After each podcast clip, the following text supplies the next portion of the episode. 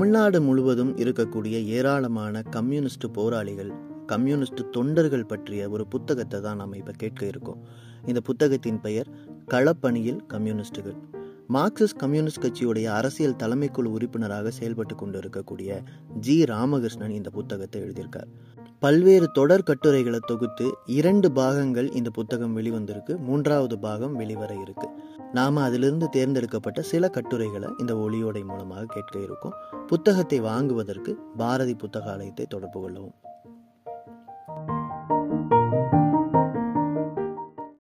அவரது நெஞ்சில் அந்த அணையாத சுடர். தீக்கதிர் பத்திரிகை ஒன்றுதான் எனக்கும் கட்சிக்குமான உறவு பாலம். தீக்கதிர் ஒரு நாள் வராவிட்டால் கூட டென்ஷன் தான். எதையோ இழந்துவிட்டது போன்ற உணர்வு. கட்சியின் கொள்கைகள் செயல்பாடுகள் மக்களுக்கு உடனுக்குடன் தெரிய வேண்டும். எங்கள் ஊரில் தீக்கதிர் விநியோகத்தில் குறைபாடு உள்ளது. நான் தீக்கதிர் விநியோகம் செய்யும் பொறுப்பை எடுத்துக்கொள்கிறேன் என்றபோது உங்களுக்கு வயதாகிவிட்டது உங்களால் இயலாது என்றார்கள். என் பன்னிரண்டு வயதில் ஜனசக்தி விநியோகம் செய்தேன். அதன் பிறகு பொதுக்கூட்டங்களிலும் பத்திரிகை சிறு சிறு பிரசுரங்கள் விற்பேன். அதன் பின்னர் தோழர் சின்னசாமிக்கு ஒரு சிறிய கடை வைத்து கொடுத்து ஆங்கிலம் தமிழ் ஆகிய மொழிகளில் வரும் நம் கட்சியின் அத்தனை பத்திரிகை புத்தகங்களையும் விற்றோம். பத்திரிகை வரவில்லை என்று யாரும் சொல்ல மாட்டார்கள் என ஒரு தோழர் கடந்த மாதம் எனக்கு ஒரு கடிதம் எழுதியிருந்தார். இவ்வளவு ஆர்வமாக இருக்கிறாரே என்று அன்றே தொலைபேசியில் அவரை தொடர்பு கொண்டு பேசினேன். இந்த வயதிலும் உங்களுக்கு கட்சியின் மீதும் கட்சியின் பத்திரிகை மீதும் இருக்கும் ஆர்வம் பாராட்டுக்குரியது.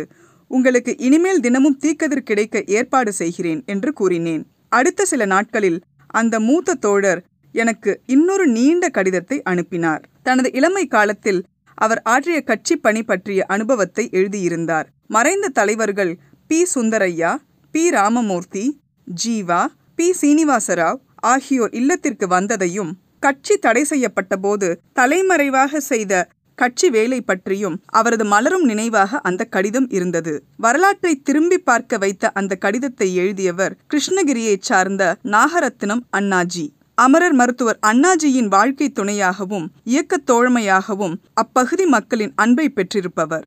தற்போது அவருக்கு எண்பத்தி நான்கு வயது. சுதந்திர போராட்ட காலத்திலேயே களப்பணியில் ஈடுபட்ட கம்யூனிஸ்ட் அவர். நாமக்கல் கிருஷ்ணகிரி தர்மபுரி சேலம் ஆகிய நான்கு மாவட்டங்கள் இணைந்து ஒன்றுபட்ட சேலம் மாவட்டமாக இருந்தது. ஆயிரத்தி தொள்ளாயிரத்தி எழுபதுகளுக்கு பிறகு சேலம் தர்மபுரி என இரண்டு மாவட்டங்களானது. பிறகு கிருஷ்ணகிரி நாமக்கல் என பழைய சேலம் மாவட்டம் நான்கு மாவட்டங்களானது. வீரம் செறிந்த போராட்டங்கள் பல நடந்த மாவட்டம் அது. குத்தகை விவசாயிகளுக்காக நெசவாளர்களுக்காக தொழிலாளர்களுக்காக கம்யூனிஸ்டுகளின் மகத்தான இயக்கங்களை கண்ட மாவட்டம்.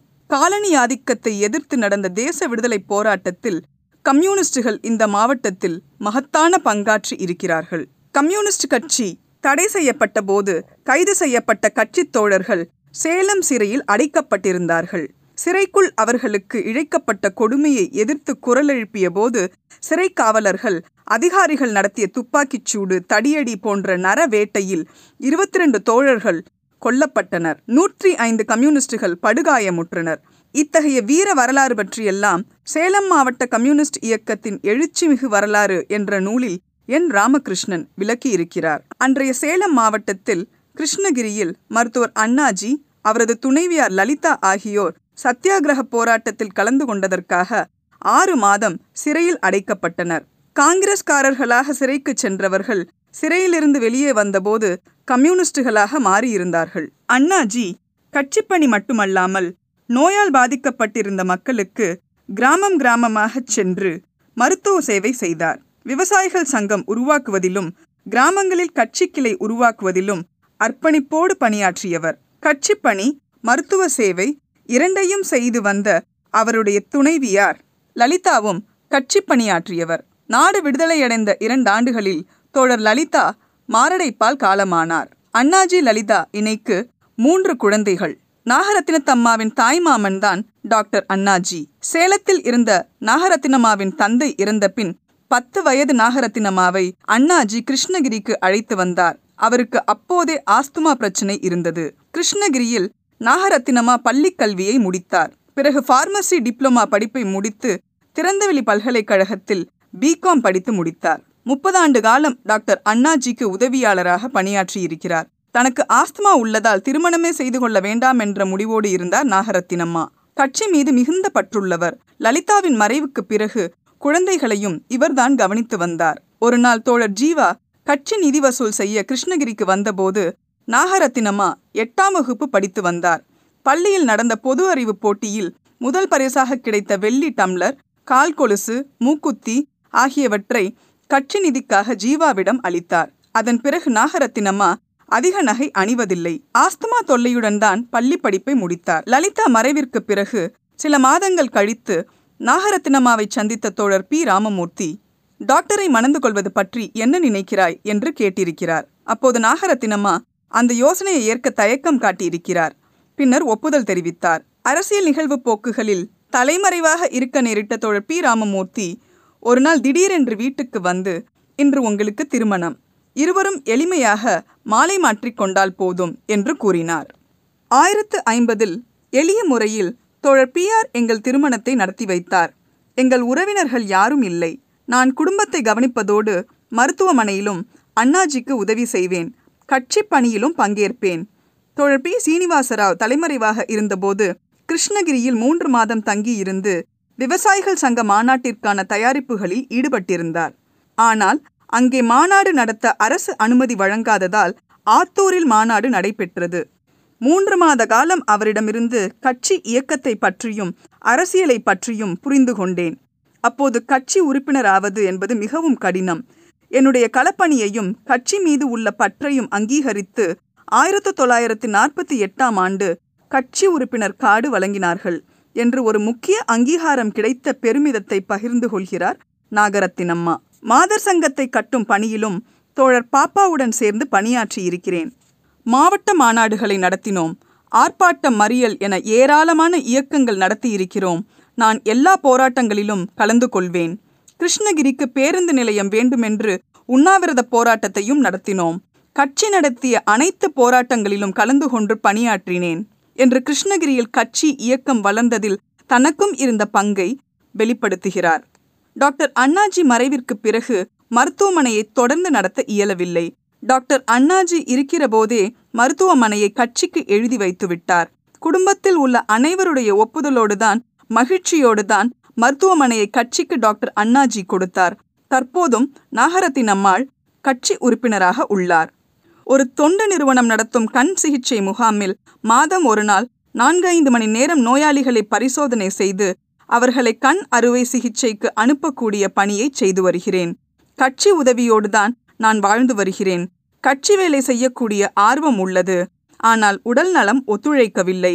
என்னால் இயன்ற வேலையை செய்யலாம் என்றாலும் வயதாகிவிட்டது. நீங்கள் ஓய்வெடுங்கள் என்று தோழர்கள் கூறுகிறார்கள். எனக்கு தோள்பட்டை வலி உள்ளது. எழுதுவதை விட்டுவிட்டேன். கட்சி கேட்டால் பழைய விஷயங்களை எழுதி கொடுக்க முடியும் என்று நாகரத்தினம்மாள் எழுதியிருந்தார். வாச்சாத்தி கொடுமையை எதிர்த்து நடைபெற்ற இயக்கத்தில் கலந்து கொண்டிருக்கிறார். வழக்கு நடக்கும்போது நீதிமன்றத்திற்கும் சென்றிருக்கிறார். அந்த சம்பவம் நடந்த வாச்சாத்தி ஆலமரத்தை பார்க்க மிகவும் விருப்பமாக இருந்தது. ஆனால் பார்க்க முடியாமல் போய்விட்டதே என்றதோடு குறைந்தபட்சம் வாச்சாத்தி ஆவணப்படத்தில் அந்த ஆலமரத்தை பார்க்க முடிந்தது என ஒரு குழந்தையின் ஆர்வத்தோடு கூறுகிறார். தன்னுடைய இளமை காலத்தில் தொடங்கிய இயக்கப் பணியை எண்பத்து நான்கு வயதில் இன்றும் தொடர்கிறார் என்றால் அதற்கு உந்து சக்தியாக இருப்பது மக்கள் நலனிலும் அதை நிலைநாட்டுவதற்கு சரியான இயக்கமாக அடையாளம் கண்ட மார்க்சிஸ்ட் கட்சியின் வளர்ச்சியிலும் கொண்ட உண்மையான அக்கறை அவரது நெஞ்சில் ஓர் அணையாத சுடராக எரிந்து கொண்டிருப்பதுதான். கட்சிதான் அவருக்கு குடும்பம் வாழ்க்கை. கிருஷ்ணகிரி மாவட்டம் காவேரிப்பட்டினம் வட்டாரத்தில் குழந்தை பருவத்திலேயே பெற்றோரை இழந்து உறவினர் ஆதரவும் இல்லாமல் தவித்துக் கொண்டிருந்த சின்னசாமி பனிரெண்டு வயதில் டாக்டர் அண்ணாஜியை சந்தித்தார். சின்னசாமியை தன்னுடனேயே அழைத்து வந்தார் அண்ணாஜி. அவரிடமிருந்தே எழுத படிக்க கற்றுக்கொண்டு மருத்துவமனை பணிகளிலும் கிராமங்களுக்கு அண்ணாஜி செல்லும் போது உடனிருந்தார். மின்வசதி இல்லாத அக்காலத்தில் கிராமங்களுக்கு டாக்டர் செல்லும் போது பெட்ரோமாக்ஸ் விளக்கை எடுத்துச் செல்வார். அப்போது இப்பகுதியில் பிளேக் நோய் பரவிய நேரம். தயங்காமல் சென்று சிகிச்சை அளித்த டாக்டருடன் சின்னசாமியும் சென்றார். சிகிச்சையிலும் இறந்தவர்களின் உடல்களை அடக்கம் செய்வதிலும் உறுதுணையாக இருந்தார். சின்னசாமிக்கு படிப்படியாக கட்சி இயக்கத்திலும் ஈடுபாடு ஏற்பட பத்திரிகையையும் பிரசுரங்களையும் விநியோகிக்கிற பொறுப்பு அவரிடம் தரப்பட்டது. அண்ணாஜியும் நாகரத்தினம்மாவும் அமைத்துக் கொடுத்த கடையில் இயக்க பத்திரிகைகளையும் புத்தகங்களையும் விற்பனை செய்து வந்தார். கட்சி பத்திரிகை கட்சி அளித்த மற்ற பணிகளையும் செய்து வந்தார். அண்ணாஜியின் வளர்ப்பு பிள்ளை போல் இருந்த சின்னசாமி திருமணம் செய்து கொள்ளவில்லை. கட்சிதான் அவரது குடும்பம் வாழ்க்கை. தனக்கு உடல்நலம் குன்றி செயல்பட இயலாத நிலை ஏற்பட்ட போதுதான் பத்திரிகை விநியோக பணியை நிறுத்தினார். இயக்கத்தில் இவ்விதமாக அர்ப்பணித்துக் கொண்ட தோழர் சின்னசாமி தனது பணியை நிறுத்திக் கொண்ட அதே ஆயிரத்தி தொள்ளாயிரத்தி தொண்ணூத்தி எட்டாம் ஆண்டில் காலமானார். இன்று தீக்கதிர் விநியோகத்தில் ஈடுபட்டுள்ள தோழர்களுக்கு அவர் ஒரு ஈர்ப்பு சக்தி எனலாம். தமிழ் மொழியின் மீது காதல் கொண்ட அனைத்து நேயர்களுக்கும் இயல் குரல் கொடை சார்பில் அன்பு வணக்கங்கள்.